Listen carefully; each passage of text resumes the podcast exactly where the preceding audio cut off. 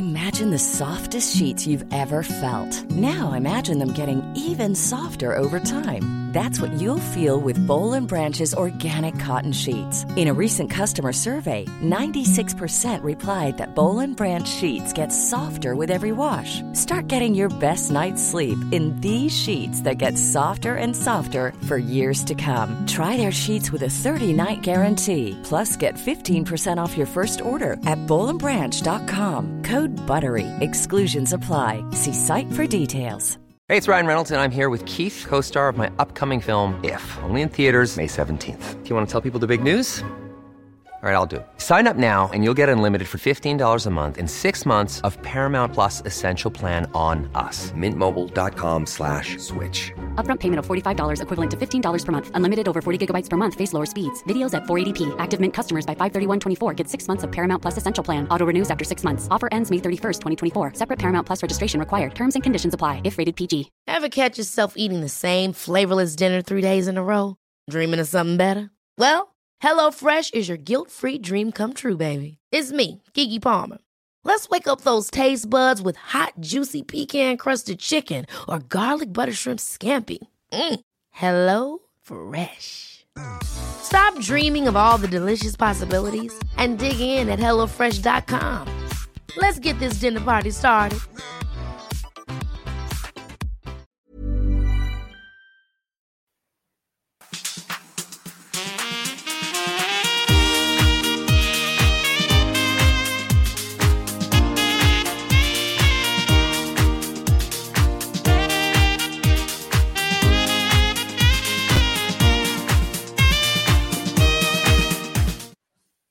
Hello and welcome to a special edition of Ought to Know Better Tonight. Um, joined by OKB regular Luke. How are you doing, pal? Good evening, Gilly. How's things? Yeah, not so bad, not so bad. You know how it is. Long day at work. Have a beer, have a chat, talk some shit. Yeah. You know how it is. hey, at least we've got something to talk about this week. I mean, it's not probably the most ideal subject that we're going to be sat here talking about for the best part, probably the next hour or so. Um, but but yeah, it's it, it, it is what it is, and, and it needs addressing. Um, so so yeah, let, let, us get to it. I know we've got some some exciting people that you managed to arrange. Uh, sort of going back through the little black book and uh, ringing all your old pals.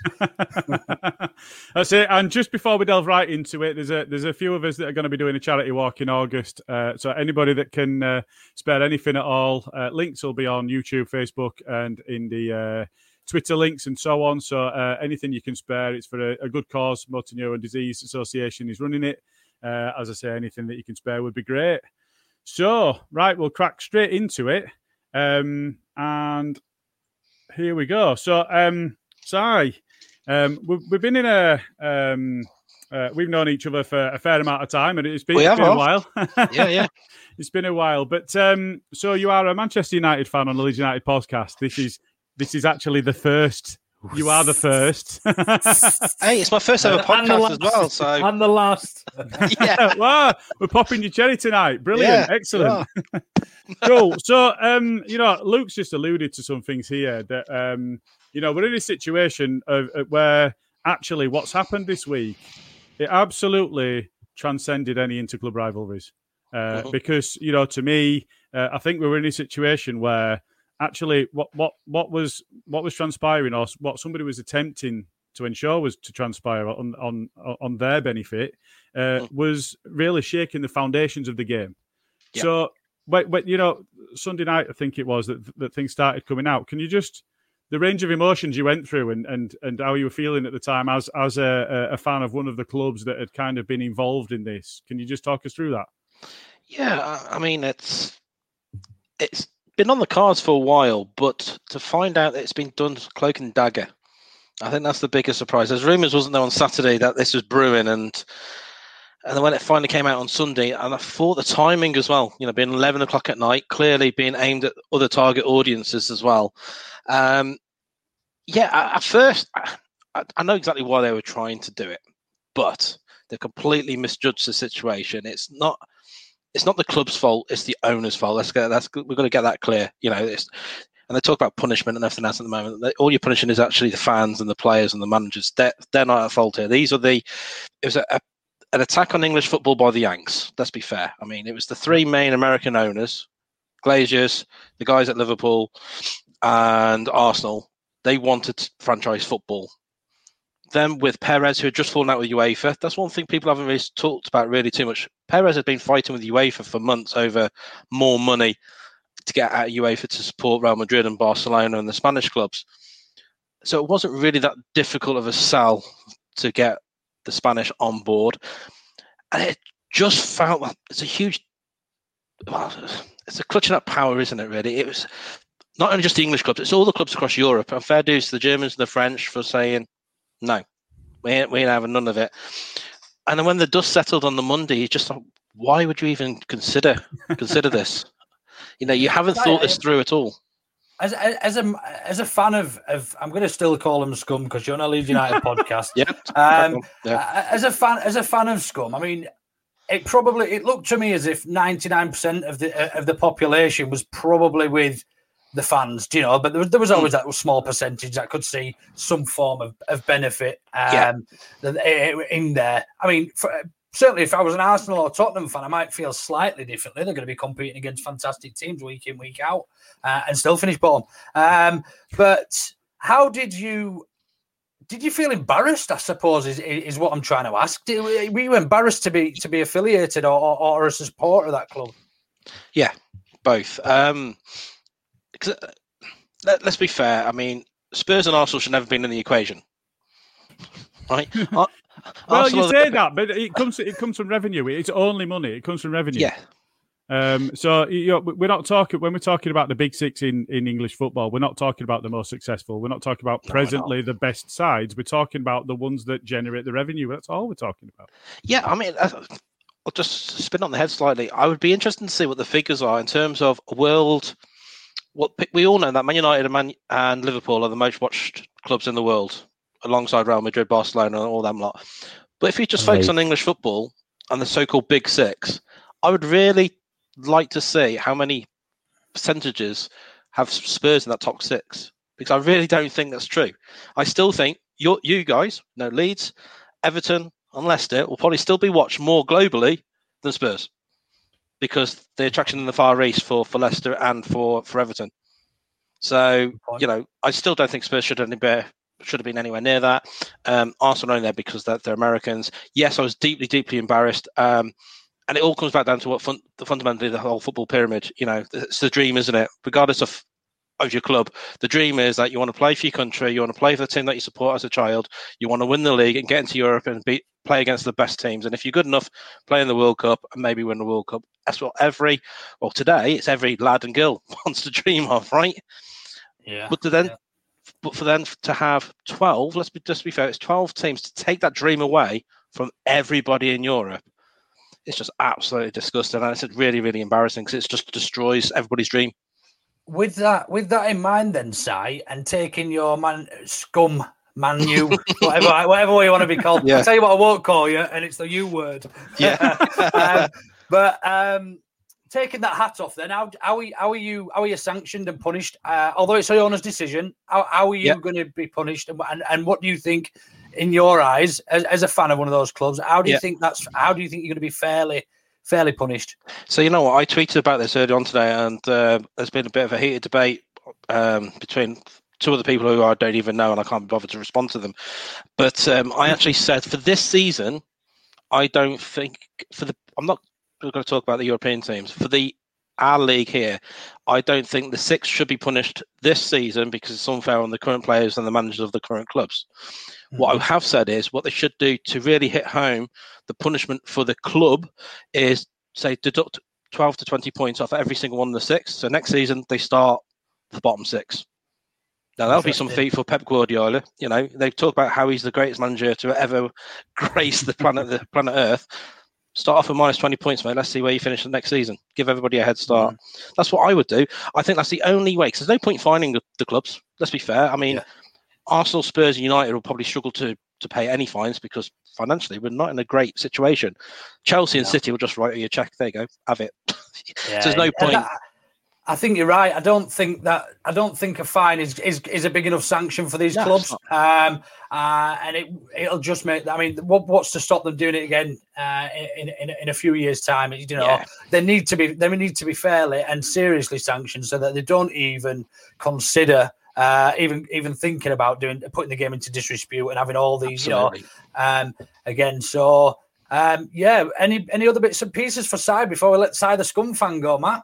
just just that, that that last piece there where we were talking about um we can't we can't be in a position where this can ever be attempted again. You know we we, we did talk project big picture came around rick Rick parry was involved in that working with liverpool and manchester united.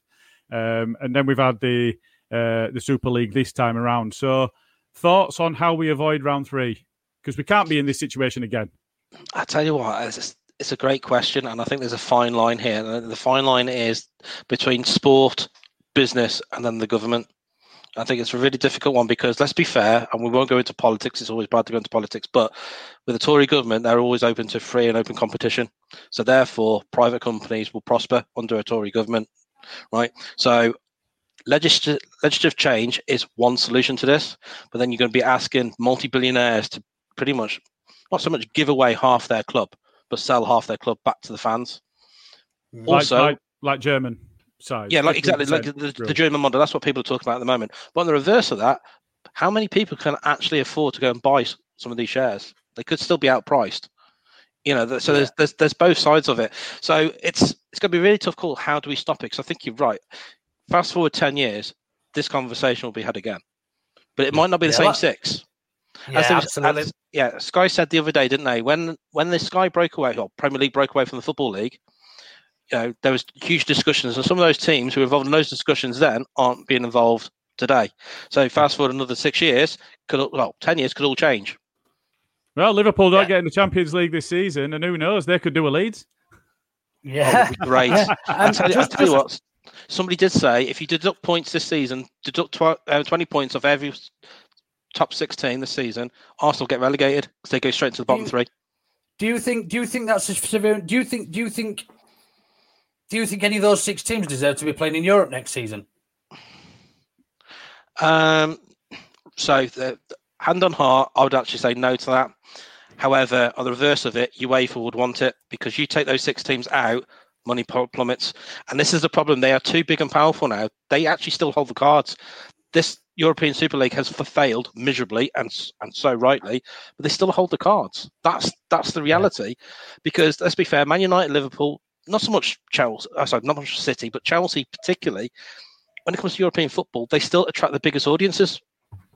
Yeah. Well, we uh, good, great point there from Will. But we know better than anybody as, as a Leeds as a Le- as Leeds fans uh, to live live. Let me just get that comment up quickly there. to live outside Um, of your means yeah to live outside of us means you know we it happened to us we, we we felt the wrath and we went down to league one and we spent 16 years outside the top flight what's so what makes you you uh, uh, as a club so different we had bad ownership we had bad bad, bad choices what makes this so different to that You know what? I don't think it does make it much much, much of a difference. I can remember watching you boys.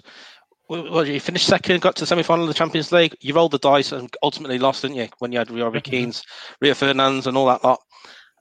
With David O'Leary, wasn't it? Was your boss at the time? Yeah. It yeah, was, yeah. You're not. You were a bad team to watch uh, back then, but there's no difference here. I mean, the only way we go down at the moment is if the banks pull in the money from the Glazers. It's the amount of money involved with us, because as far as fans go, I mean, we got the most fickle fan base because we've got idiots who've never been to Old Trafford, never been to a live football match somewhere, somewhere, right? And no disrespect to them, but they're the ones who wanted us to play Real Madrid every other week. They wanted us out of the, the league. They want us out of all this type of stuff. Those section of fans are never going to go away, but there's always going to be fans who will go to Old Trafford. You know, I handed my season ticket back two years ago um, for my own personal reasons, but I haven't missed going up there because you never heard. Well, where I used to sit, very rarely would you hear a local. It was always tourists. yeah. Old Trafford was yeah, full absolutely. of tourists. But that said, you know, I hear a lot of Liverpool fans say exactly the same about Anfield Yeah, because it's been really think outpriced. There's a lot of tourist fans these days. Yeah. I see. Yeah, absolutely. So I totally agree with you. Sorry, we can't chat with you much longer. We've got so many people waiting to No come worries. on tonight. Um, Si, absolute pleasure speaking to you. Thanks Thank you for very your much for having me on. Um, and uh, yeah, hopefully we'll, you, uh, we'll you hopefully get, get, you back on when, when, when, when a situation and there's another game coming on. When you're in League I'll, One, I'll drop you a line.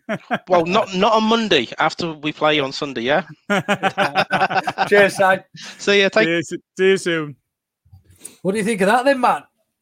Um, do you know? I, I, I knew he's a he's a level-headed guy, and um, you know, uh, I've known him for a, a, long time. We work together, um, and, and he's a good bloke.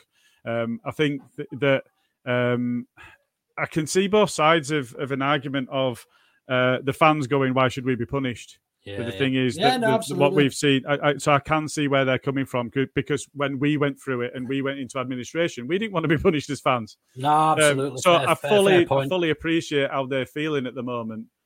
I think, I think Fair when it comes down to it, there's a precedent that's been set of if if if Mm-hmm. a club is mismanaged, this is one of the ways that they can be punished. So you know, we, Yeah. we might end up um, seeing that happening. But uh, I can fully appreciate. I, I, I've got sympathy for the for the for the uh, the management team, the squads of players, and the fans because we know what it's Mhm. like to be mismanaged as a club.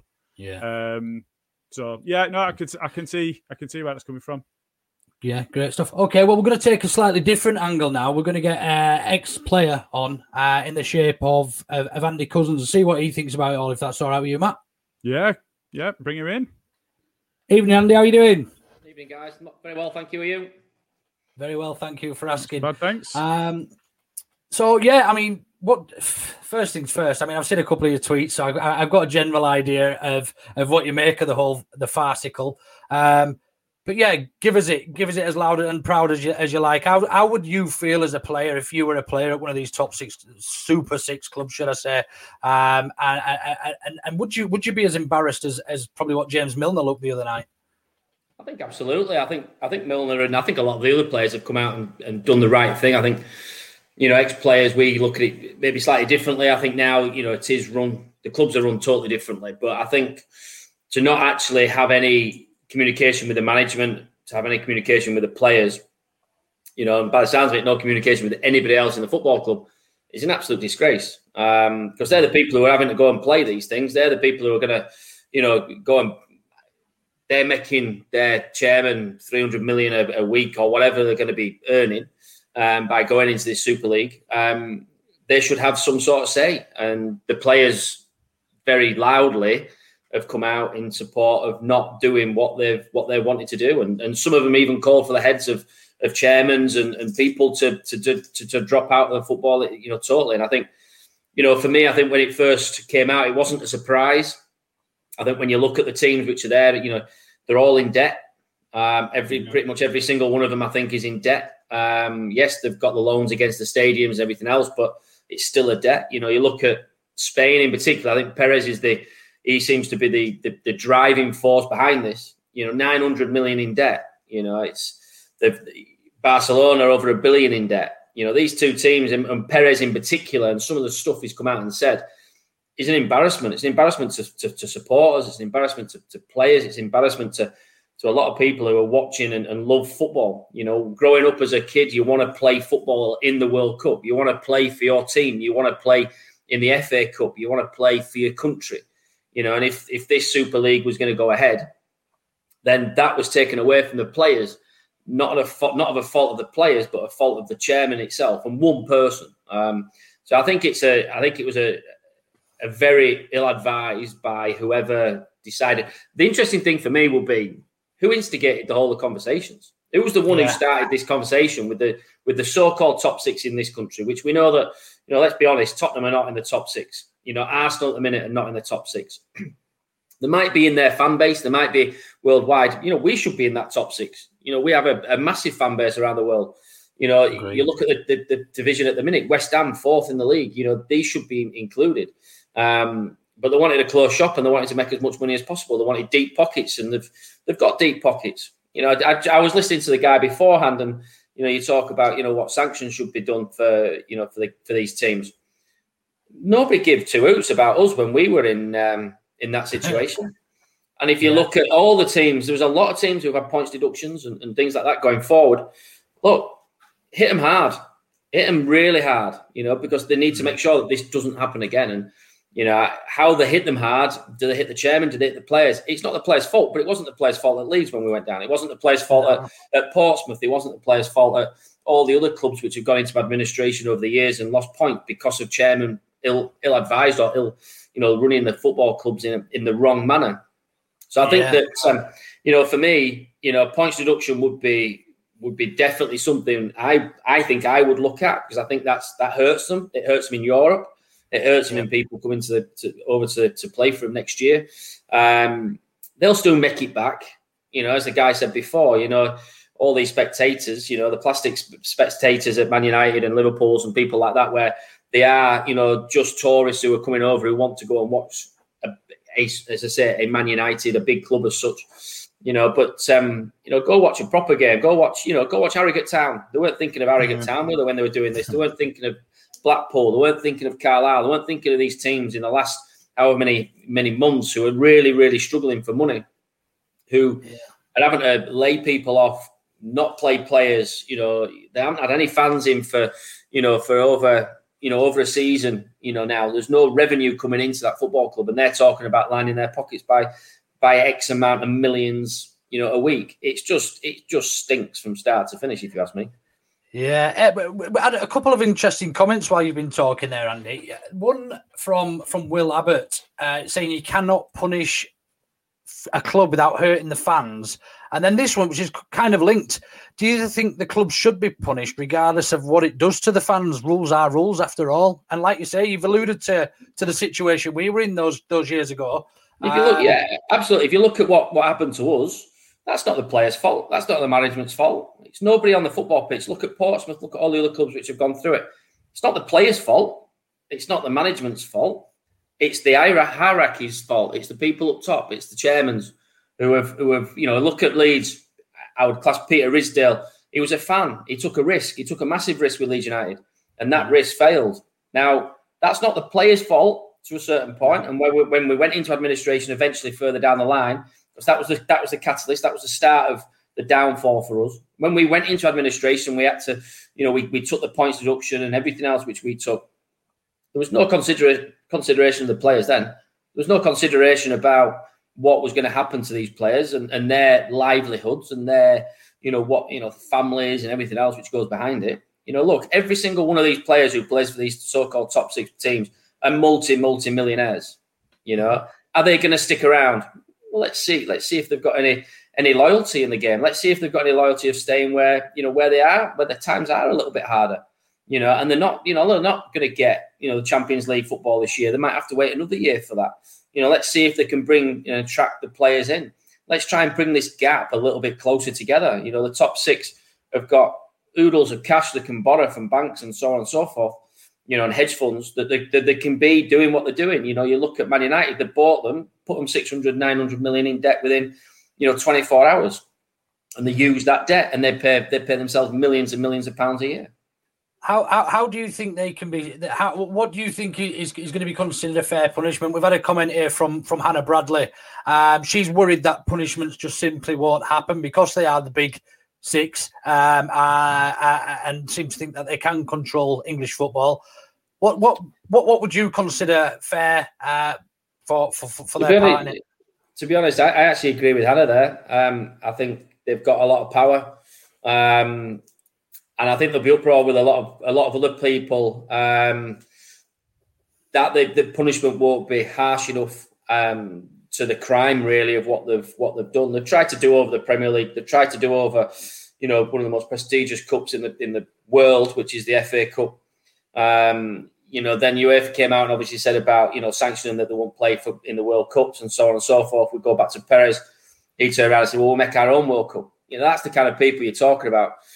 You've got to hit them. Hurt, you've got to hit them hard in the pocket. Do you do you hit the, the chairman itself, the, the, the six chairman or the six people who are involved with it? The thing is, can you hurt them financially? There's the only way to hurt these people is financially, but they've got money coming out their ears. Do you know what I mean? It's a few hundred grand, few million, few even hundred, uh, hundred million is not going to hurt those six clubs that much. Well, do you take do you take the TV rights off them for the next year? You know, possibly. Not, I, don't mean, know. Not, not um, that. I mean, from a perspective of fit and proper owners, if you make them not fit and proper owners, you put them into a position where they've then got to act. They're not going to get a good deal on the club that they will then be in a position where they're forced to sell. So is there something associated with the fit and proper owners approach that then you could sanction them in that way? And well, that needs to be looked at as well, doesn't it? In, in lots of you know circumstances, as you know, going forward. I think I think what it will do is I think the you know the, the will it will be there's going to be a change in football. I think in the in the top end of football. I think the Champions League is something which they're wanting to change. And I think this is just the start of it. You know, for me, I think the Champions League is something that these big clubs don't like the format for some reason. Um, I don't like the format personally. It's the Champions League. It should be the champions of the country go off and play, and they're playing that league. They're playing a league. They're playing a knockout, however it will be, because that's I'm a traditionalist in that sense, and that's how I grew up.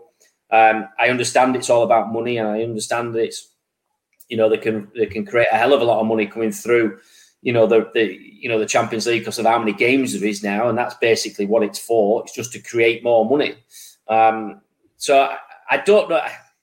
I don't know what they'll what their hidden agenda is, but I think there's a hidden agenda. I think there's something mm. else which they want to to do. And is this the start of a negotiation for them with UEFA, with FIFA, with the Premier League, with you know with all these kind of people? I you know it, it just feels there's something else bubbling along. Just, just on that, Andy, just just with you saying there's something else. I read something earlier about um, the Champions League in I think it's 2024. I don't know if anyone else yeah, has seen this. Yeah, it goes to 32 um, to 36. That's right, but it's not based on league positions. So it's based on I don't. I can't remember the exact. If anybody can remember or seen the tweet, if you could just pop it in the comments. But it was based on something to do with the illustri- illustrativity, if that's a word. You know how how big the club is. So effectively, Manchester United could finish in seventh place or sixth place and still get in the Champions League over, say, potentially us who finished fourth or fifth. Yeah, that that for me again, that's very similar to what they're trying to do here with this Super League. Mm. It, it, you know, they, they guarantee, they're basically guaranteeing it through your revenue. Well, your revenue itself isn't, um, you know, something that you can. It's a, it should be all about places and positions in the league. You know, so you're telling me that, for instance, in that situation, we let's say, for instance, we go on and win the league like Leicester did, but we don't get in the Champions League because our revenues, yeah, seventh. Jamie's that, actually Jamie. Jamie's just commented and uh, commented privately. Is what he said is it's that if there's a club with a high UEFA coefficient score and don't qualify through normal means, they can still enter. Basically, high reputation clubs like Scum can still qualify if they finish fifth or sixth, which is just absolute bonkers. How can yeah. you? How can you? How can you? congratulate and reward a club that has had an absolutely shit season. It's just not. It's not the way football should be. Uh, certainly for me, and I think for, is this, is, is this the is this what they were alluding to with this, you know, with this proposal which they've been talking about? Is this what they actually now have gone in and actually done a deal with with them to get this all up and running? I, you know, it is mm-hmm. that stinks for me. It's the Champions League when I was a kid, and, and I'm guessing a lot of people out there was the champions. You know, you, you won the league and you got rewarded by able to go and potentially go and win the European Cup, which is the the biggest prestigious cup which we can win you know, in club football. Um, mm-hmm. You know, it's because you've if you're in there, you've already won the league, so you've won one, and the next bit is to to go and beat the best in you know in, in Europe. Um, so for me, I think it's a very um, that'd be a very sticky wicket as well. I think for a lot of Premier League clubs, um, in particular, because the revenue is quite high, obviously in there. You know, do you look at Rangers and Celtic in that sense as well? You know, their revenue is going to be quite high as well. So does that mean they just automatically get two places? In there because their revenue worldwide is you know is, is big because of the clubs which they have and the, the, the history they have. The same with us, you know, our, our, we'll get punished, and Burnley, for instance, will get punished. You know, the people who have got the smaller stadiums would get punished because they can't physically get the revenue what a Man United does because they've got an eighty thousand state stadium. It, it's it, almost it, fraudulent, isn't it? It's, it's it's the bullies of the playground. It's not not what football's about, and. uh yeah, for I for I for one, uh, uh, I'm sure there will probably be more of an uproar about this, and, and a lot more to come out in the, in the coming sort of weeks and months. Um, but so just, just ever, talking about bullies yeah. on, on, on, that. So um, Andre, Andrea Agnelli at, at. Uh, this this is so you know Ed, Ed Woodward was in a situation where he used to work for J.P. Morgan, um, and you know he will certainly have been involved in brokering whatever deal had come about. Andrea Agnelli, though, um, was the chairman of the ECA and at the same time the chief exec at Juve. So he, but he was um, he, he was kind of in a position of power, representing hundreds of European clubs. But all of a sudden, actually, he wasn't representing hundreds of European clubs. He was only representing 12 to 15. Now, that really stinks because he was in a position of power for all of those clubs, representing all of those clubs. And all of a sudden, actually, what comes out is he's got a vested interest in just looking after the cream of the, the turnover of those clubs. And that really is what stinks to me. It, it's just endemic in the game at the top. Yeah, one hundred percent. I think the, the the top teams have got too big. I think the chairman think they they've lost touch of what a football club's all about. You know, don't get me wrong. There's some which are absolutely brilliant. You know, our guy, we know what Andrea's like. I thought when uh, I think it was Bill Kenwright came out at Everton, the, the Everton chairman came out and he's put a statement out. I thought that was absolutely spot on as well. You know, you've got some very, very good chairmen out there, but these have put a bad name against all, not all chairmen, but a lot of people will be now recognising, oh, English football, uh, they'll have, corrupt chairmen and blah, blah, blah, blah. We know that happens in Italy. We know that happens most likely in Spain. Um, you know, the thing which I like about it, this is a Super League there's three clubs which should be in that league, full stop. There should be Bayern Munich, there should be Borussia Dortmund, and there should be Paris Saint Germain. All three of them have said no. They've come out and said, we didn't do it. So straight away, they didn't do it because, well, the Germans are owned 51% of the, by the fans, which is a great idea, and 49% by themselves. But Paris Saint Germain don't need the money. So they've gone, no, we're not interested in that. That's not what we, we want football about. So you know, how do you class? How do you class these top teams? How have they how have they come back and gone? Or Tottenham, who haven't won anything since or won the league since 1951 or whatever. How do you class Tottenham as being in the top six teams in this country? You know, are we going back to what we were saying there? Is it down to the revenue? Is it down to to that side of it, which is what they've worked on? Their revenue at Tottenham most likely is very good because of the Asian market through Son, and that has created their their market abroad and out in uh, out in China and that side of the world. It's huge. As as did Man United did the same with uh, you know Son Park who came in. You know exactly the same thing. It was it's creating that global brand. But what, we've got that global brand. We've got Bielsa. We've got you know the Argentinian people now want to watch. You know we've got the Spanish people who want to watch. You know our figures are, are huge now because because of Bielsa and because of how we play. But also because of his reputation from that. So I don't understand how they've got people, you know, certain clubs in, you know, into this. I, I really don't. And I think if you were a chairman of one of these clubs, realistically, if they had a call from that, you know, you, would walk away thinking, this is a bit wrong. You've got your first interest, your first thought process has to be, this is a bit wrong. But then if you put it as a business and purely as a business, then you go, I could earn 300 million every month. I yeah, I'll have a bit of that.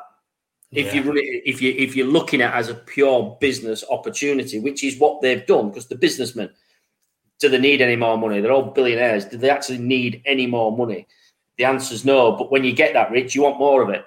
it's greed, and it? it is greed, and that's what it is. That's that, that's what it does come down to. Uh, one of the uh, one of the other guests, actually, Simon, the Man U fan who was in a moment ago, he just said that the Super League proposals include that income from TV and sponsorship would favour the founding clubs with 32.5% of the pot shared equally between the 15 clubs and another 32.5% between all Super League clubs, including five qualifiers. So basically, what they're saying was, if you come on and be a founding member, you're in for a bigger slice of the pie.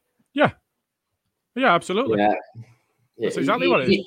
It, it, yeah, it's it's money, money, money. Into it. It's this is this is where football is going, and mm. I, I, love Neville and, and Carragher this last week. You know, Neville in particular, fantastic. I think he's been absolutely fantastic. Um, you know, he's a true fan, and he's you know he's obviously got a vested interest in you know, in Salford as well, where he's, you know, which is a lower league. Um, mm. You know, and I think that what he's said and how he's come about has been absolutely spot on. And I think that, you know, for me, you know, Gary Neville kind of spoke about the whole thing for every supporter out there. And I think that, you know, as a supporter, you, you want your clubs to go up and down. You want your clubs to be successful. You want your clubs to get into Europe by the right means of winning football matches finishing in that top four, top five, top whatever it's going to be, and not by having you know another avenue in if you are so called a big club. How could how do you come out of being a big Yeah. club to a small club? It, Yeah. it just stinks, as you say. It is just all about money, and that's the problem. You know, with um, you know, with football, I do think it was different. I know people will will say, but I think it was different when Sky got involved. You know, Sky just basically took over the you know the old championship, which obviously we won last. Um, and but there was still relegation and promotion. You know, they, you could still come up and into it, and you get relegated out of it. It was still the league side of it. And you know, one thing he came out with was, and he's totally right. The stadiums at that point were were shocking, um, and the money which came in through Sky did create better stadiums, safer stadiums, better facilities for us all to watch football, and also possibly in this country some of the best players in the world to come and play here as well. So it's mm-hmm. it's totally. I know people have said you know Sky have done the same thing before. It's just the same as what they've done. It's nothing like what Sky have done. Sky came in and made it better. They made it. They saw a market for people to buy it, which Good is point. Good point. we could all look at it and go, that's a bit harsh. And it keeps going up and up and up. But, you know, we're getting more and more games and, and we do pay our subscription per month to watch football, to watch any sport. This isn't just football. I think what you've got also, if you go back to the, the original point, was you've got Americans involved 90% of the time. If you look at the American franchise system of basketball in particular, if you, you go to a basketball game, you play that basketball team five times that week. Well, the stadiums are not full because you're bored of watching the same team every week. And that's basically what they wanted. Imagine 10 years' time you're playing against Real Madrid every week. You'd just be like, there's just not the whole thing about it, just, you know, all that side of it, you kind of think it's just, it's just wrong. But, you know, as I say, the, the Americans just looked at it and just saw pound signs and wanted to fill the pockets a bit more. That's it. As, as you said, the greed get the greedy get greedier. Um, listen, Andy, some absolutely fantastic points in there. Thanks ever so much for uh, for for agreeing to join us at such short notice this evening and uh, and getting some, as I said, some real strong points across. Um, uh, really appreciate it. Thanks ever so much again from uh, from everybody uh, for, at the pod. Um, and we will ho- we'll catch up soon in, in the near future, hopefully for, for a beer around Elland Road, not too in the not too distant future. Well, hopefully, yeah, hopefully we'll be in on the last game of the season. Fingers crossed. Take Um, it easy, so, Andy. if, if everything keeps going in the way we are, we'll all, you know, hopefully there'll be eight to ten thousand of us in anyhow to watch it on the last game of the season. So, uh, but no, thank you very much, and I'll uh, enjoy Pleasure. the rest of the evening. Speak Cheers, to soon. Andy. Cheers, guys. See you later. See you later. Take care, mate. Bye bye. Well, certainly had a lot to say, um, but some some fantastic points in there, weren't there? There were, yeah, and you know he's a top bloke, um, but he, he, he's also one that shoots from the hip. You know, he's not going to. Before we start gonna pull any of talking, shall we just shall we just bring in the better late than never Simon Johnson, OKB's OKB's on? Sorry, Simon, I didn't want to interrupt uh, Andy while he was going off on one. Then I know it was, it was really interesting. I'm glad you did, and I was really enjoying what he was saying. To be fair, how's things, Hey, mate? Anyway, all right. Do you enjoy your tea? but I, I just have to go with the flow, mate. You know, We know, we know where's the pants, mate. We know where's the pants. exactly that. Exactly that. Um, we are going to get um, a Spurs fan in a moment or two, Sam. But before we do, uh, I just wanted to get a bit of an idea of of you uh, and what your feelings were about it, and and I suppose how you'd feel as turning up to a game against against a competition, um, and actually like just finding out the day before that you've been put forward for this for this European Super League. We're not even not even fucking hearing about it before the, the day before.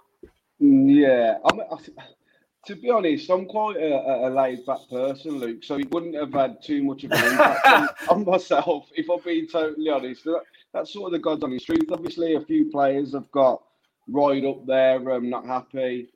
Um, but for me, I, I, I just I just don't see the big deal in it all. They've, they've tried to make something work. It was never going to, in my opinion. And so just everybody everybody get get on with it and crack on, you know. Yeah, yeah, yeah. But I mean, surely, surely, I mean, as a player, Simon, you've obviously been and, and, played at a, a, a decent standard in the Premier League and stuff. And what sort of effect would that have had on on, on the players before a game? Like, because it can't it can't have a positive effect, surely. No, I mean, I mean, obviously, um, from a from a Liverpool players' perspe- perspective, um, especially players like Jordan Henderson that made a heart in the sleeve, it's going to hurt. Um, you know, I don't think people truly understand the the sort of emotional investment football players have in the clubs that they represent and and and mm. the game the game itself. It's really hard to understand that um you know so for p- players like that um it, it would have touched a nerve for sure. But then again like i said for players like myself um it would have been sort of water off a duck's back to be honest so you're in a situation where um, all of this is un- unfolding through the day, and you're you're travelling across to what you know is going to be a tough game, going over to Elland Road and after having to play against Leeds. You're in a situation where what's ha- what's being said in the media is players won't be allowed to play for their national sides. Players won't be allowed to play in the Premier League if they're going to go into this this this league. And you know, as a player, that actually you've got no say at all in this. While ever you're at that club, what's being done to you is being done by the owners. And effectively, what they think at, at, that time is that they can do what they want. That's got to have an impact on you as an individual player. I, un- I understand what you're saying. Uh, to be honest, I weren't looking at looking at it from an, an international perspective. Then, I mean, look, if, if, if, you're, if, you're, obviously due to fly off to a World Cup or a uh, Euros, and, and you can't, you can't, you're not going to be able to um, do that. It's obviously going to be an issue for you and and quite quite rightly, um, a lot of players will be fuming. Um, but I mean, I'll put that into a bit of context. In what I mean is, you, you put yourself in Harry Kane's shoes. Yeah, he's at Spurs, um, and I'm speaking for him here, but you know the the, the words in the media and so on are, are about that. Uh, he's getting pissed off because he's, he's, he's running his blood to water in every game. He's scoring all of these goals. He's now, I think, the highest scorer in the Premier League history without ever having won it. Um, yeah. And and you're you're in a situation where now the owners of your club have made a decision that may end up seeing you not able to play for your country, wear that shirt and wear the armband that he's been wearing. Yeah, I understand. You've got you've got to, you've got to think that that's that's that's. I mean, that's you can't you can't ever replace that. There's, there's nothing yeah. else that'll do that. Money's not going to cover that.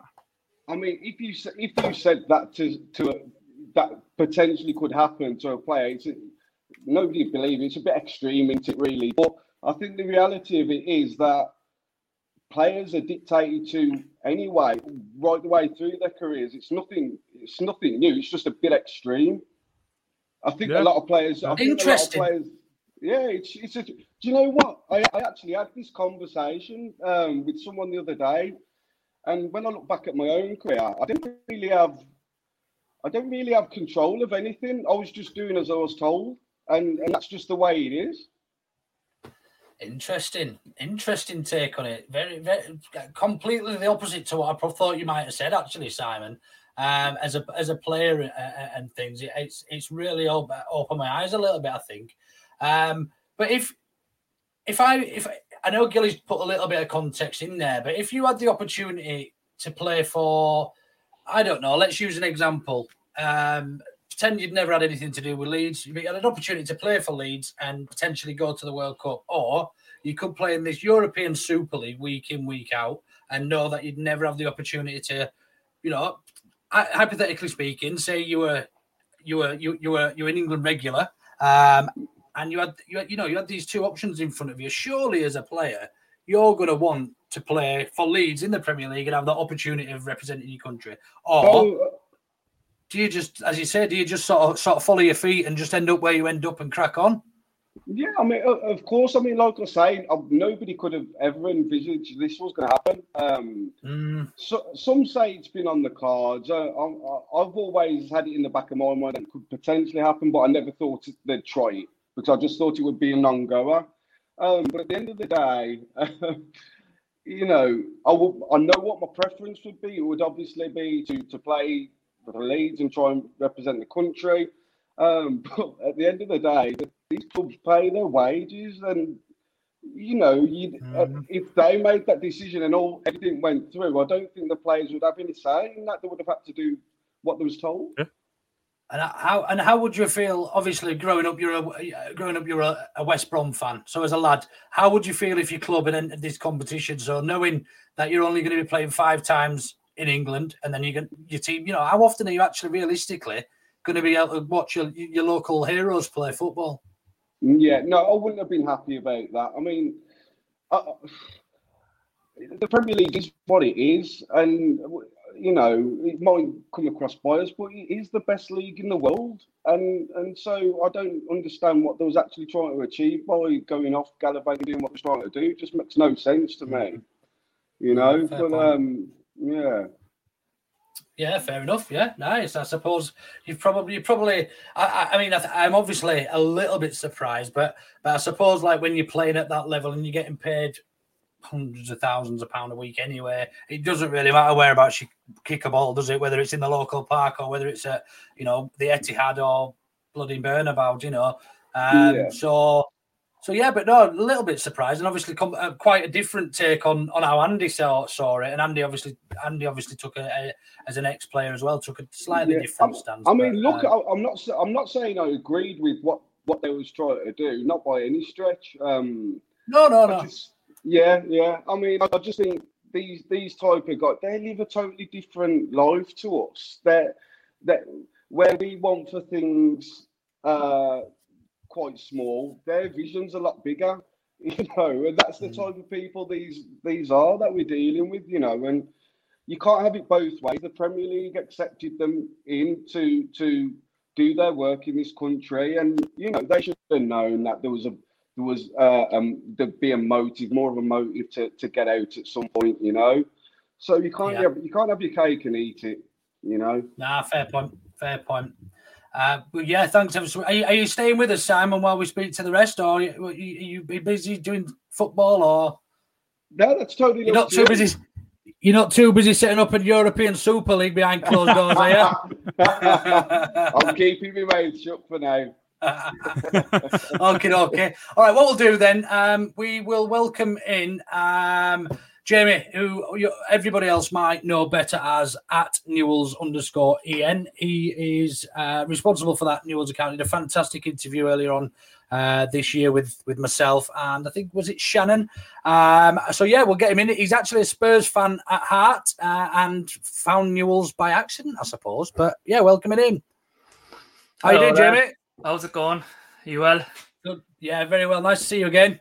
Yeah, nice to see you lads too. Thanks for inviting me on. Um, Welcome along. I think I'll just start off there by, by Simon made some great points, I thought. I thought Simon made some great points because us fans were really guilty sometimes of forgetting about the fact that players are employees of the club and the owner is paying their wages. We all have jobs outside of this football hysteria. Um, and you know, I don't know about you guys, but but in many jobs I've had, the owner has done things that I didn't agree with. And my first reaction was never, I'm going to walk out the door. You know, it was always, okay, I don't agree with what the owner is doing, but this person pays my wages, pays my mortgage, pays my rent.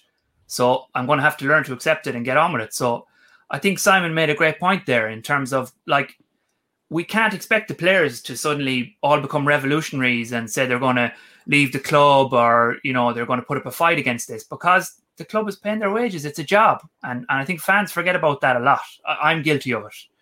Um, we we think that every player that plays in the premier league you know i- i- is so loyal to their clubs they've got clubs tattooed all over them. It's just not the case you know that they're employees as simon said. And i think uh, That's, that's a really good that's a good good perspective to look at it, Jamie. But they're not only numbers and employees, are they? They're role models for for young kids. Yeah. Um, and and for a lot of the local communities, they're all often seen in hospitals and local schools. So while that's a great perspective, I I, th- I think it's great to look at it from that side. I also think it's worth noting that they're not just any old employee that doesn't agree with what their employer's doing, um, because they they're, they're setting an example effectively for up to pro- probably potentially millions of kids around the world. Um, if they were to sit back then uh, and and and just accept that their that their boss wants more money, how how do you think that might look? Look, I completely agree with you. I think that it, you know, deep down, if you feel that this move for the Super League is against your morals and against everything you believe in, you should come out and say it, and you could you should stand your ground. But they're in a difficult position. I think they're in a difficult position, and they've been made the scapegoats for this. You know, I think we, you were talking there about the international tournaments and not being able to play for England and all that. that was completely out of order. Whoever made that threat, I think it was, I don't know, was it UEFA or FIFA? Yeah. Because really, the international scene and the teams, they don't have anything to do with the, the clubs, you know, and the clubs would only be happy if the players couldn't play international, right? They wouldn't come back injured and they'd be available for them every week in the Super League. Um, I thought that was a really harsh threat um, to, to say that they couldn't play international football. I'm completely on board with sanctions in the club game, but I thought it was it was out of order to say, okay, if this player plays in the Super League or you know is an employee of a Super League club, they're not allowed going to be allowed to play for England. I just think that's incredibly harsh. Um, but no, I, I agree with your point. I think the players have a voice. They should stand up. They should air their views. But I still think they're in a difficult position as employees of these of these clubs who have gone behind their backs and behind the coach's back to try and form this league. Um, for me, you know, the, the, the problem is here is that you have um, billionaire businessmen running football clubs in England, in other countries. Certainly in England, they have no connection with the game of football whatsoever. Um, and and it's it's been a problem for you know over 20 years now since Roman Abramovich came in, since the Glazers came into Man United, and this is almost. I don't even think it's the straw that broke the camel's back yet because they're going to come back and try and form a league again in another guise. course they will. Um, but it, it it all it's not something that has suddenly just aired its head now. This is a problem that has been going on for 20 years. You know. So just to address your point on that, in terms of the, um, the the players and the way that the players are feeling, and the fact, you know, uh, all right, yeah, we, we recognise they are employees of the club, and that's that's the job that they do. But if I get annoyed at my employer, I hand my notice in and I leave. The players aren't really in that position. The the owners can hold on to their contracts if they want to hold on to that contract. They can stop them leaving. They can stop them playing for another club. So I, I get where you're coming from, but at the same time, there's a there's a there's a different dynamic there. Firstly, they're in the public eye. And if they try and force a move because they don't want to be at that club because of the way they've been treated by the club, they'll be demonized by those fans that had idolized them previously, which is putting them in a very difficult position. So for them, yeah, Mil- Milner um, came out and spoke against it, and I thought that that was good. Now he's towards the end of his career and he's towards the end of his contract, so he's kind of in a different scenario to a younger player or uh, the England captain or, or what have you. But yeah, it is. It is also. It's a bit of a different context to say that it's their employer. It's it's you're accurate to say it, but at the same time, they don't have some of the freedoms that people not in the public eye and people not on a contract such as that are, are, are experiencing. Yeah, no, I completely take that point. I agree with it. You, you can't just walk out. You you can obviously say I don't want to play for this club anymore and, and run down your contract and um I don't know they can try and take you to court or whatever. Um, but I think Simon's point was, and I agree with him, is that okay? Milner came out and and and, and spoke about it. Henderson came out and spoke about it. Um, the players that came out and spoke about it are the ones that we would have expected to have had a say. Towards There's a lot of footballers. yeah, there's a lot of footballers out there who probably don't give a shit. You know, Yes, yeah, I don't know, yeah, Simon. Would you agree with me on that? Hundred percent. Do you know, what, like there's so I mean, many players who, who, if you if you look through the clubs, there's a lot of players who don't do a lot of media duties. They don't, they're not interviewed by Sky. They're never on press conferences because they don't want to be, and they're not comfortable in front of the camera, and they don't have anything to say. They're brilliant at football, and they're making a living living out living from it. But if they want, if, if they're going to go and play in the Super League tomorrow because somebody tells them to do it, they'll probably do it. I think we can't be you know misled by the fact that all every player in the Premier League is some sort of revolutionary hero that's going to come out and say this is wrong. Some of them Yeah. will, the that we have expected have done. The Gary Nevilles, the Jamie Carragher's, you know, Milner, Henderson. But like there's loads of players in the background who don't give a shit. yeah, With, the, with 100%. that, go on, Simon. No, no, I was just going to say, like, I know a lot of players in the past that don't even like football. They're just Yeah. that they're pretty, they're pretty good at it Yeah. and earn decent living. So things like this, it, like, it won't have the slightest bit of bother them at all, on, on them at all. David you- Batty. with that- David Batty didn't Yeah. like football. He was just brilliant at it. He didn't watch Yeah. it. He didn't get involved in it. With that in Exactly. mind, then, do you think do you think some players' eyes might have lit up, thinking, actually, I'm in for a bumper contract here? hundred percent, one hundred percent. Some of them, some of them would have been rubbing hands together. You know, Do you reckon? That's surpri- Yeah. you know, that surprises me. I think I think because of the public outrage, um, and obviously I assumed that everybody felt like me, you know, and I think the majority of fat football fans probably did.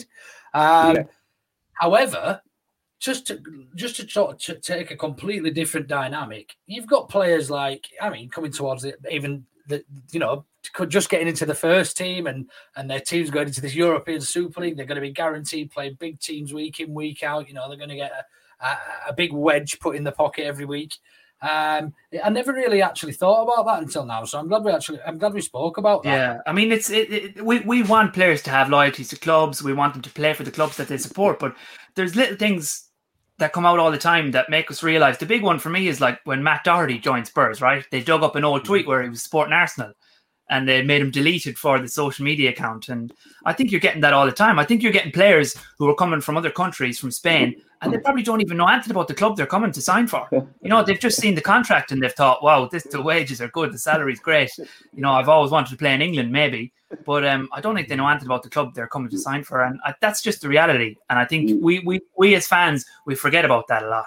Yeah. So a little bit, a little bit, a little bit more about you as a Spurs fan, then, Jamie. How on earth did fucking Spurs get picked as part of this Super Six? Ah, it's a joke. It's a joke. Like I, I, I mean, I, I agree with what everyone else from the other clubs have said. We have absolutely no right being in that group. You know, no, no right. I can, I can understand. I can understand why we were because Daniel Levy, the, the owner, is incredibly ambitious and he's been on a mission to try and put Spurs at the top level of European football. Now, he's tried to go about that the right way in the past, you know, hiring Pochettino, spending a lot of money on players, building the stadium. And then he thought, right, I'm going to hire Mourinho. That'll really make us look like we're a big club. Uh, that we all know how that's worked out.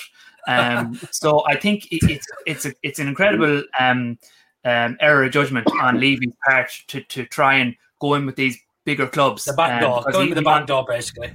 Yeah, yeah, exactly. He's like, I'm oh, you know, fan, yeah. look at us. We have Mourinho. We, we have a huge stadium. We've got Harry Kane. We've got Gareth Bale. Um, Just- but we, we we we shouldn't be there at all. We shouldn't be there at all. We, we've tried and failed. on- you know, Just on Mourinho, while we're there, Jamie, is do you think this sacking's got anything to do with it? no, no. I think he was set because of the performances, and I think he I think he's destroyed the dressing room. I watched the game tonight, the win over Southampton, and the players afterwards they all look relieved. They were like hugging each other, fist bumps. It looked like you know when there's a bully in school and the, the bully finally Yeah. leaves, and everyone's like, oh, "Fucking hell, thank God they're gone." You know, our, our teachers and everybody re- The You know- reason I mentioned that, I don't know if you've heard a couple of WhatsApp messages going around about. Uh, I think it was Jamie Redknapp. heard it. I heard it. Yeah. Yeah, so Jamie Redknapp, that's that's going around, and also how thankful Kane was to Mourinho when he didn't actually have to be. Uh, through Twitter, he thanked him publicly on on Twitter. Hmm. Um, it just made me read into it a little bit more. I didn't know whether Mourinho had something to say to Levy about this Super League, or whether you thought whether he was just shy. No, I think it, I think it was just t- the, the timing of it. I think I think Levy made his, his mind up already. I think Mourinho was gone, um, and it just happened to come around the same time as they announced the Super League. Um, he had he had to go. He had to go. It's just terrible appointment in the first Fair first point. place. Fair point. And then and then before we do let you uh, before we do let you shoot off, Jamie. So what? How do we punish? How do we punish Spurs and how do we punish Levy? Um, I've been thinking about this. Mm, I think probably the points deduction is the best way to go, but it's a double-edged sword because if you give them a points deduction and they can't play in Europe next season, it hurts the reputation of the clubs, which we need to do. The, the, the, the clubs need to be taken down a notch now. You need to make a situation where players want to leave and good players don't want to sign for them for a few years. You know, the reputations need to come down. Um, but unfortunately, I think if the sanctions are too heavy, if they're anything like points deductions or banning them from the Champions League or the Europa League, they're going to try and break away again. They're going. I, I, I'm under no illusion that they're going to try it again. It's not over now. Everyone is celebrating. It's not over. It's not over. They're going to do it again, and they'll they'll come back next time. It'll be something that's less confrontational. It'll be something that's more inclusive. They'll say, "Oh, there's going to be more teams, and you know, there's going to be a qualification round, and we've got a better logo, and we've got a really nice website." and and it's going to happen again in a different guise. It's it's definitely not over because these these owners, this is what they want. This is what they want. They want to turn it into an Americanized sport like the NFL, where there's franchises, where clubs can move cities. This is what they want. They're not. They don't have the good of football in their hearts. They don't. Yes, it's not. It's not what we want to see as football fans, is it? We don't want it to be become a circus. I mean, it, No. I mean, I mean, it, almost has over the last, like you say over the last 15 years with these with these with the oil money and, and the Americans coming in and sort of buying into them. Just to touch upon what you said about deduction of points and the, it being a double-edged sword, I totally agree. Uh, it also makes me think that they're probably going to overspend um, on players to make sure that they can recoup that 20 points or, or however mm. many points it is. Um, so would an embargo work? Yeah, I think so. I think so. Anything to to you know make the club not an attractive prospect anymore for um, players and even for these global fans that they've been targeting with this European Super League. Because I mean, what they're trying to do, the, the, Florentino Perez and the other owners who say, you know, we need to target this global market now. These young kids who don't want to watch ninety minutes, they're kind of right in a way because there is a generation of football fans who are like that. You know, y- you lads are on Twitter, you see it they're all like fan accounts for Haaland, Mbappe, Messi. They follow players. They don't follow clubs. You know. Yeah, but he also said that they weren't into the game at all, and that's clearly not true. There's a load of them that are deeply into the game. They're just not into the clubs in the way that we used to be. Yeah, they don't exactly. Have, they, exactly. they don't have that emotion about the clubs that the I previous generations I, had, but they're into the game. I agree and I don't agree. They're into watching goals and they're into things happening, but they can't sit for 90 minutes because they've been grown up in this instant gratification culture where they need everything instantly. You know, whether it's Tinder, TikTok, or whatever, they, they want that buzz. So 90 minutes is boring the hell out of them. Whereas us, we're a bit older. We grew up watching 90 minutes, you know, and we grew up we, to we pay for extra time and penalties, don't we? Yeah, exactly, exactly. And and unfortunately, there's a lot of kids these days who are learning about football through FIFA. You know, they learn about the players mm. because they sign them in Ultimate Team or whatever. They're not watching these players on on TV playing football until they've discovered them on FIFA. So the, the fans that the European Super League are trying to target are out there and they are taking over. Um, and it's it's I, I don't really know what to do. I think we need to challenge this. Oh, 90 minute games, they're too long. No, that's the way football was founded and why it's thrived and been successful. You know, um, it needs to be challenged. So it's yeah. it's only you think it's only a matter of time before more of the more of the premierships swallowed up by by bigger owners and uh, bigger I say bigger owners, but by by, by more wealthy owners and, and potentially more Yeah, I powerful mean, it's- owners. It's And already there. It's well, already there. you I mean, how, how many clubs are, are still under English ownership? There's only three or four, I think. Hmm. There's uh, Newcastle, Spurs, Brighton, one or two others. Um, so it's already there. I mean, this is the reason why I've been watching Argentinian football for the last three, four years and following Newell's Old Boys because up the knobs. Yeah, it's just, it's just, it's still, you know, the football in Argentina is still what I grew up with. It's, it's players playing for their hometown clubs, fans being allowed to come in with flags and banners and having a bit of pyro, uh, people allowed to be stand standing up in the in the stadiums. Um, so you know, and in Argentina, they they, they don't allow private ownership. It, it the clubs are owned by the fans. Um, I, I, I'm I'm not going to say that England can go back to that because I don't think they can. They're gone too far. They, they can't go back to a, a democracy whereby you know foreign owners are are outlawed. It just won't happen. Tell you Um, what, Jamie, Yeah. you need to get to Elland Road because that's probably the nearest you're going to get to it. uh, Truthfully, in the whole of the UK, apart from your non-league sides and your smaller clubs, in terms of Premiership, there are very few real clubs left. But Leeds and we are certainly one of them. Yeah, yeah, no, I agree. I've been, I've been over there and really impressed by it. I like. There's a few other clubs as well. I like I like Palace. I always like Palace when they came to White Hart Lane away days. Um, I hate West Ham, but I kind of respect them as well. But they've they just have a shit stadium, so I feel sorry for them. Um, and, and and actually, just just to, to mention, Daniel Levy tried to move us to that stadium. So you know, this isn't the first time he's kind of tried to do something pretty sly to the fans. We could have been in Stratford. Um, so I think people forget about that a lot. Uh, well, every every cloud and all that. Listen, Jamie, again, th- pleasure talking to you. You're a, an absolute diamond. Always got plenty to say, um, and really appreciate you coming on from from everybody at Ought to Know Better. We will certainly catch up uh, in the meantime. Um, but yeah, everybody, Jamie from uh, at Newell's England, En, sorry, underscore Good to En. meet you, Jamie. Cheers, Good. Cheers, Jamie. All the Cheers. best. Yeah, All the yeah. best. See you later. Well, Cool. And again- uh, Alex, Alex has jumped back on. So, um, Alex, uh, the Liverpool fans jumped back on as well. So, unfortunately, he doesn't have his cameras available, but uh, we'll bring him in now, and we'll be able to uh, to ask some questions there as well. Yeah, let's get him on. Let's get it on. Alex, we got you. Hello. Good evening, Alex. Hello. Hello. There we go.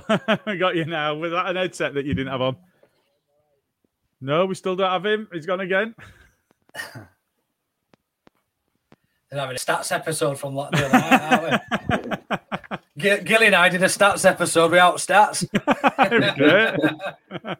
Uh, I, I, You in get fact, no I did stats. see Stats join, uh, but then he And dropped off again tonight. well. Yeah, I think he's uh, I think he's struggling with his with his Tinterweb. Alex, are you over there, mate? Are you there, mate? No, we've not got him, have we? Don't look like he's here. Um, Well, we'll let's go. you, Alex. Alex? If you are still there, I can hear him very faintly. Yeah, same. Can you hear me? Yeah, there Oh, we there go. How's we got going? there. All right? Yeah, we're all right. We're all right. How are you? Yeah, not so bad, not so bad. Better now. Cool. What, you done with work? Yeah, well, I'm nearly there, yeah. Better now that you're not getting screwed over by owners of your club. It's disgraceful, really.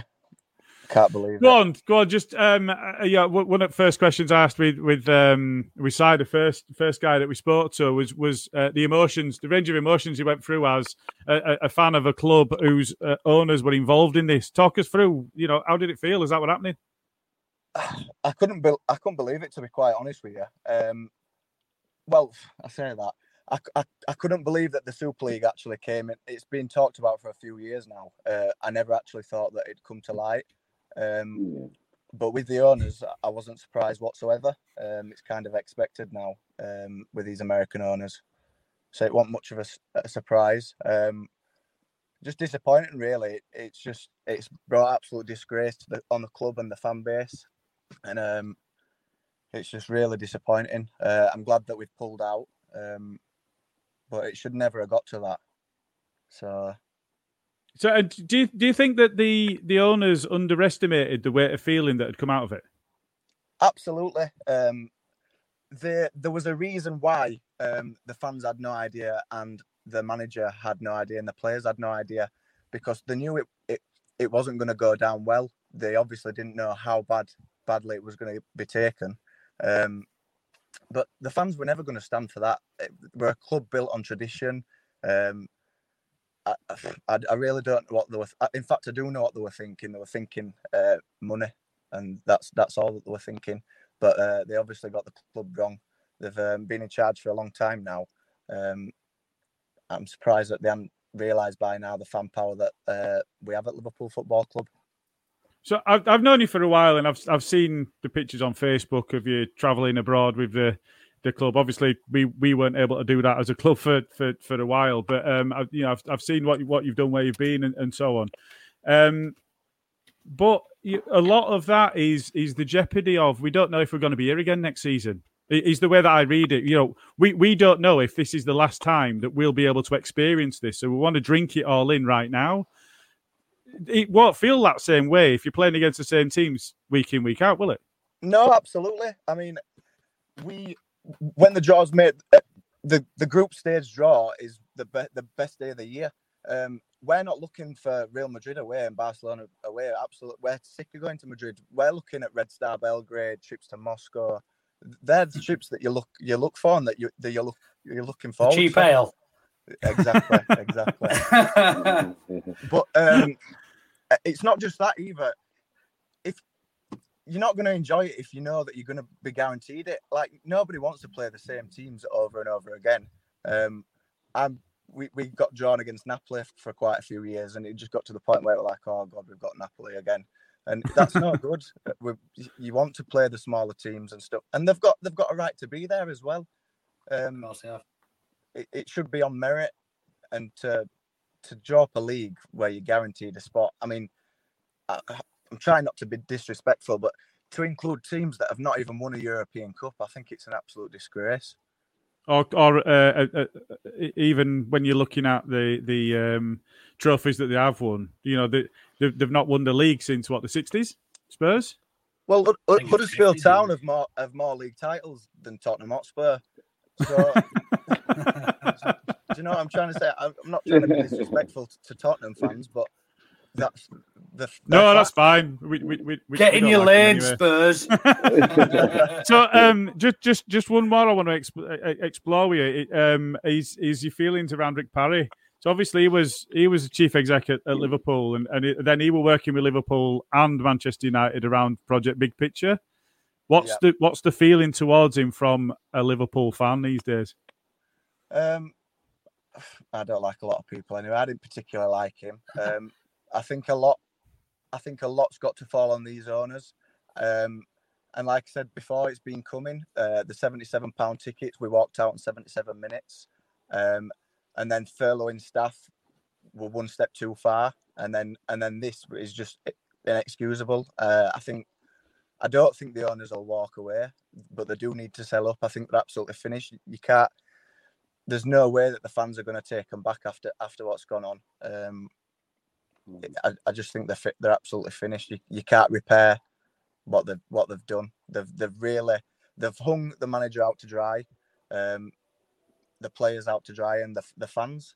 Um, so as as far as I'm concerned, every, we need a change now, and I feel sorry for Manchester United fans as well because they're in the same boat. Really, um, it's just an absolute disgrace. Exclusive. Liverpool fan likes Man U fans. I don't think that's quite what he said. so um obviously we, we, we, we played our clubs played each other um and, and you know during that time period uh Leeds tried to make a bit of a stand you know the t-shirts and that sort of thing so um obviously that got up Klopp's nose um it got up my nose that he didn't like it because that to me was my club making a stand against the owners that had caused this problem. It wasn't against the, the Liverpool players or the Liverpool manager or whatever. What what's the view from outside Leeds as to what had what had happened there and, and the Um, response to it? personally, I just think Klopp had a lot of heat on him, um, and he mis- misunderstood the situation. Like I didn't see anything wrong with what Leeds were doing whatsoever. Um, didn't see a problem with it. I thought the Leeds fans were absolutely excellent. They welcomed us down to Elland Road um, to protest together. Um, obviously, it's it's it's difficult for the players and the manager. I think the there was a lot that they wanted to say and they couldn't say, um, and obviously frustrating. It, uh, Klopp took a dig at Gary Neville, um, and Gary Neville said that they were basically on the same side, which they were. Um, it's it's just it really is a difficult situation, and like I said, it, it- really had been hung out to dry with it, um, and it, it's just a difficult situation. But I thought I thought Leeds were excellent, to be honest. Good. Uh, And there's just one of the uh, one of the guys on the watch along on on You- YouTube has just said uh, that there were talk of um, uh, Shankly's grandson and, and the statue at Anfield. If, I think it was if the ownership doesn't change, that he wanted it moving to the hotel in town or something along those lines. What what's what's the feeling around that? Um, I personally think it it's a bit too far with that. Um, but the feeling strong with with this. Uh, do you know what I mean? Like the, the values of the club. Uh, Shankly stood for a lot, socialism, and the the the way the club works at the moment. It's just not not like that. We need to take a long, hard look at as neighbours. Everton. Um, they seem to get a hell of a lot right off the pitch, um, and we should be looking towards doing the same. Really. Cool. Luke, anything So, else I- that you want to ask? Yeah, I, I, I've asked all of the uh, all the fans from the other clubs tonight, Alex. What what what's a f- what's a fair sanction, and how how do we stop this happening in, in two or three years' time when when potentially there's maybe nine or ten clubs from the Premier League considering it, um, maybe that haven't got their morals right. Um, how do we stop it happening, and how how do we, do you know, what do we do, or what I do the, what do the FA do?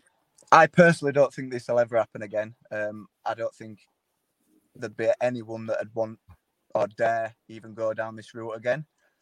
Uh, it's a matter of opinion. Uh, my fair opinion is that the clubs, the top six that decided to go over to the Super League, should be banned from Europe next season.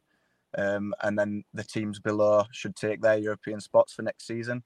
That'd also. I don't, I don't like I like the sound of that. Yeah, I bet you do. I, I say that reluctantly as well because that means Everton get a place. But I think that'd be a fair. I think that'd be a fair route, and it also would have a financial impact as well. Um, so that'd basically take take up the role of a fine if you like. Almost a bit of an embargo as well, because who, none of the big players are going to want to come to a club that can't play in Europe next season. Exactly. Um, It's almost a triple-edged sword.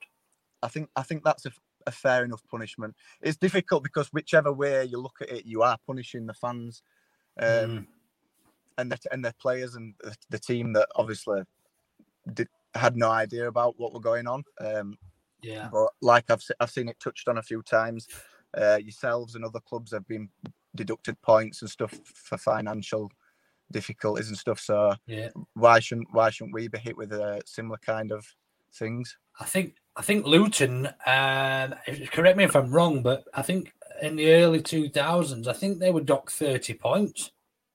uh, well, it's ridiculous, isn't it? So there, there there definitely should should be some kind of punishment.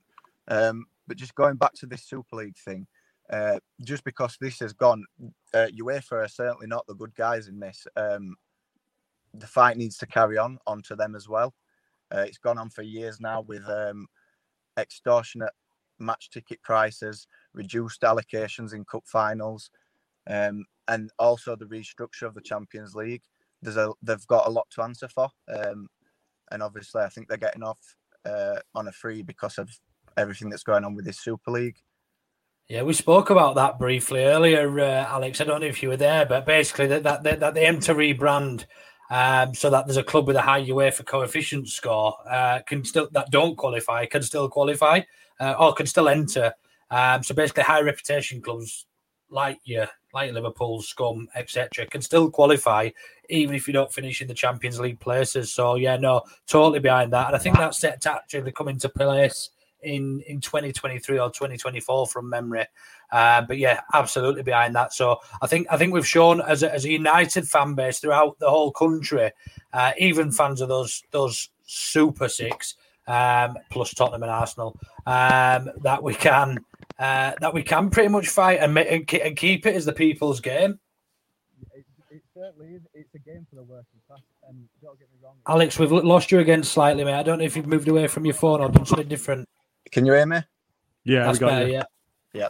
Um, could just repeat what you just said? Sorry. Um, so I was just I was just mentioning that that yeah we should we should continue and continue to make it a people's game and stand by our our, our beliefs as as football fans.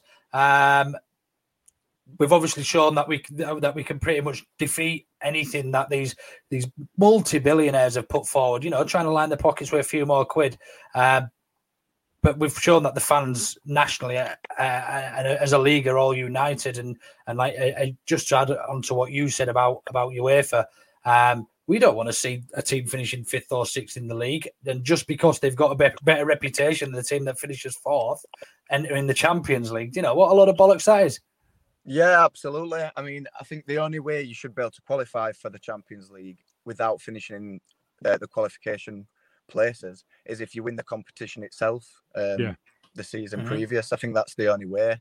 Um, Mhm. It's the working class game. Um, don't get me wrong; it's not been working class since the introduction of the Premier League, anyway. But it's our job to try and put a stop to it going any further now. Um, like I said, we need we need to stand against UEFA and also uh, television companies um, to charge the, the prices that they charge Sky and BT. They're, they're crooks as much as anyone. Also, um, but there's a lot of problems in the game at the moment, but we've shown that together we can we can make a change and make a difference. Um, so why not continue um, and fight everything together for for the greater game? Mm, fair point Yeah, excellent. So, um, go on, Si. No, I was just going to say, c- I, I, I'm, I'm apologise if you've covered this right before I got on.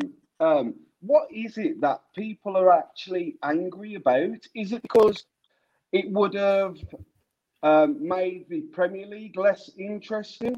What, No, I think it's the what- lack of competition. You, you, you- you've got protectionism in place where the, the rich get richer. There's a there's a, a, a much greater gap between those at the top and those that are be, below, um, and and you, you're removing the jeopardy of um, uh, competition.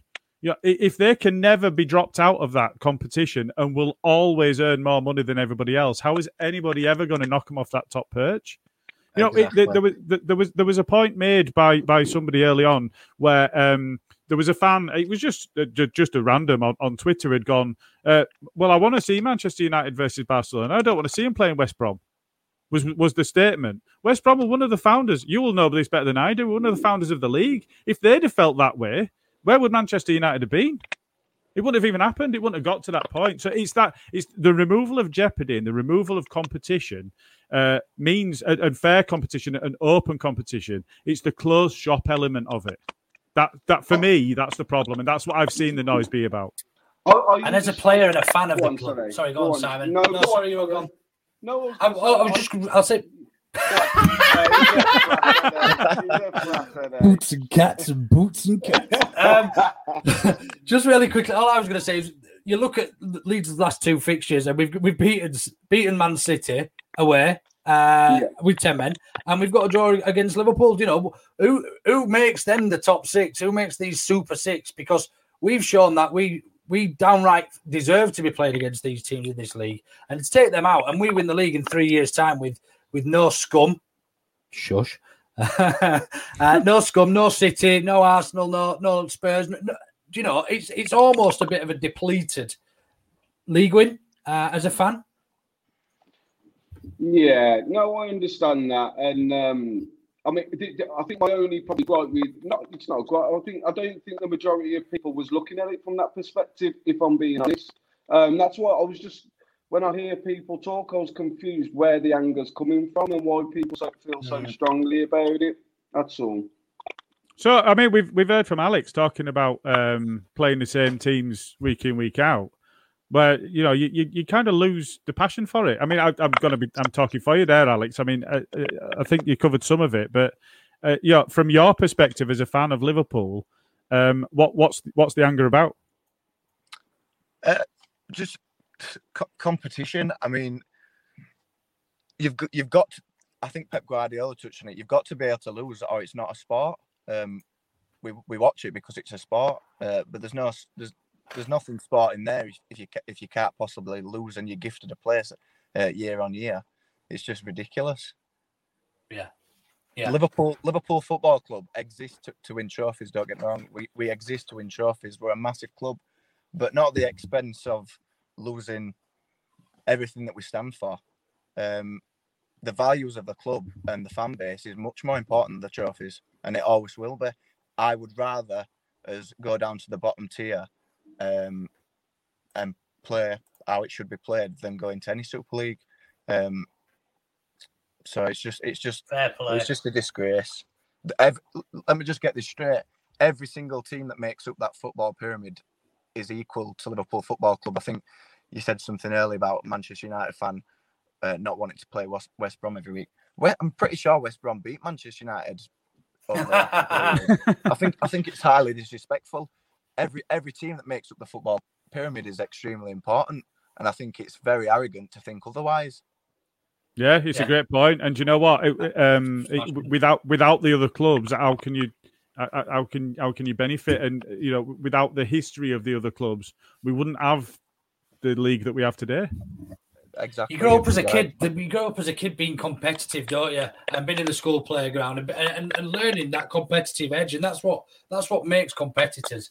Are you telling me that if you get good enough at football, you're going to go into a league and just get paid a stupidly massive salary and not have to really come? Doesn't matter if you're going for a tackle, to be fair, because you're still going to get the same wage for the next five seasons that you've been paid because you can't get relegated and sold.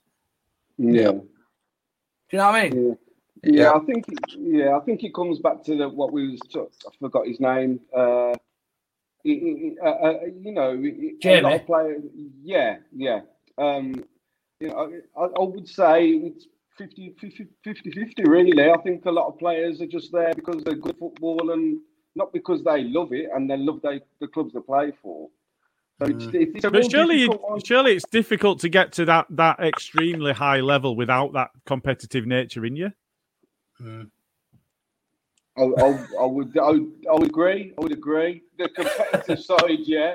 The competitive side, yes. Um, but I don't, I, I, don't know. It, I think it's. I, I mean, I'm probably talking from from my my own experiences here. I, especially in the latter part of my career. Um, I played because I got paid. It weren't obviously the same amounts as what these guys get, but um, it was a job for me. And, and and there is a lot of players that get paid that big money that it's just a job to them.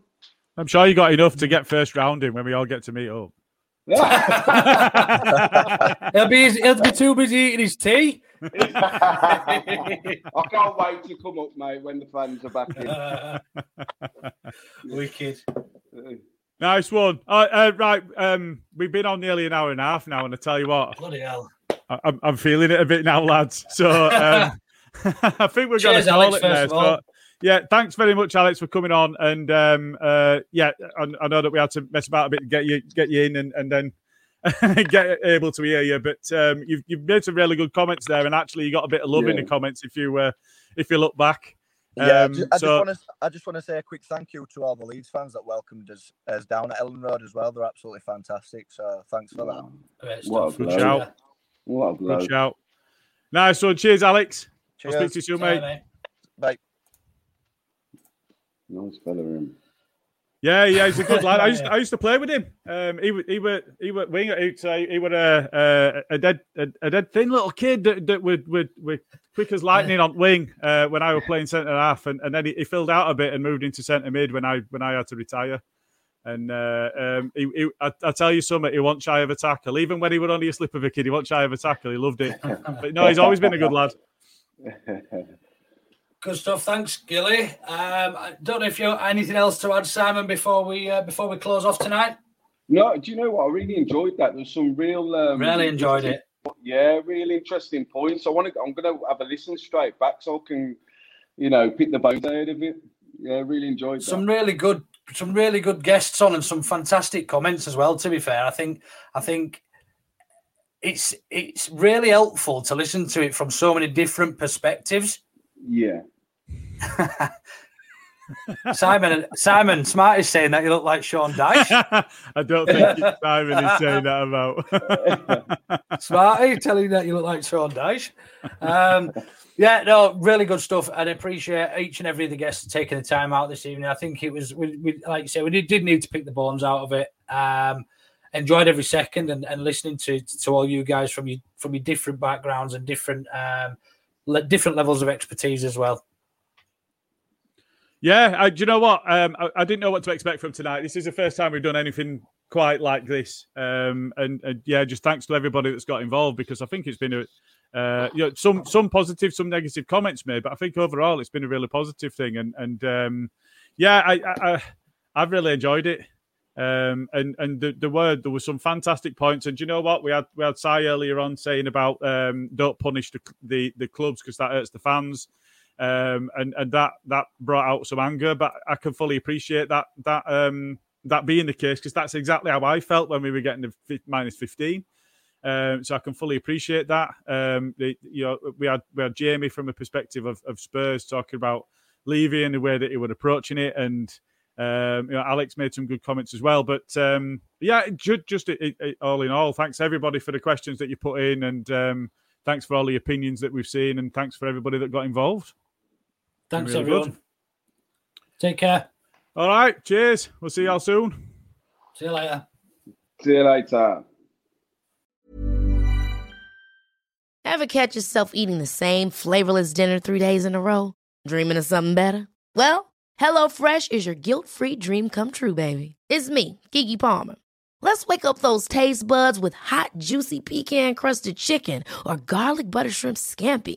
Mm. Hello? Fresh. Stop dreaming of all the delicious possibilities and dig in at HelloFresh.com. Let's get this dinner party started. How would you like to look five years younger? In a clinical study, people that had volume added with Juvederm Voluma XC in the cheeks perceived themselves as looking five years younger at six months after treatment. Look younger, feel like you. Add volume for lift and contour in the cheeks with Juvederm Voluma XC. Reverse signs of aging by adding volume to smooth laugh lines with Juvederm Vollure XC. For important safety information and to find a licensed specialist, visit juvederm.com. That's J U V E D E R M.com. Not for people with severe allergic reactions, allergies to lidocaine, or the proteins used in Juvederm. Common side effects include injection site redness, swelling, pain, tenderness, firmness, lumps, bumps, bruising, discoloration, or itching. There's a risk of unintentional injection into a blood vessel, which can cause vision abnormalities, blindness, stroke, temporary scabs, or scarring. Talk to a licensed specialist to find out if it's right for you. Even when we're on a budget, we still deserve nice things. Quince is a place to scoop up stunning high end goods for 50 to 80% less than similar brands. They have buttery soft cashmere sweaters starting at $50, luxurious Italian leather bags, and so much more.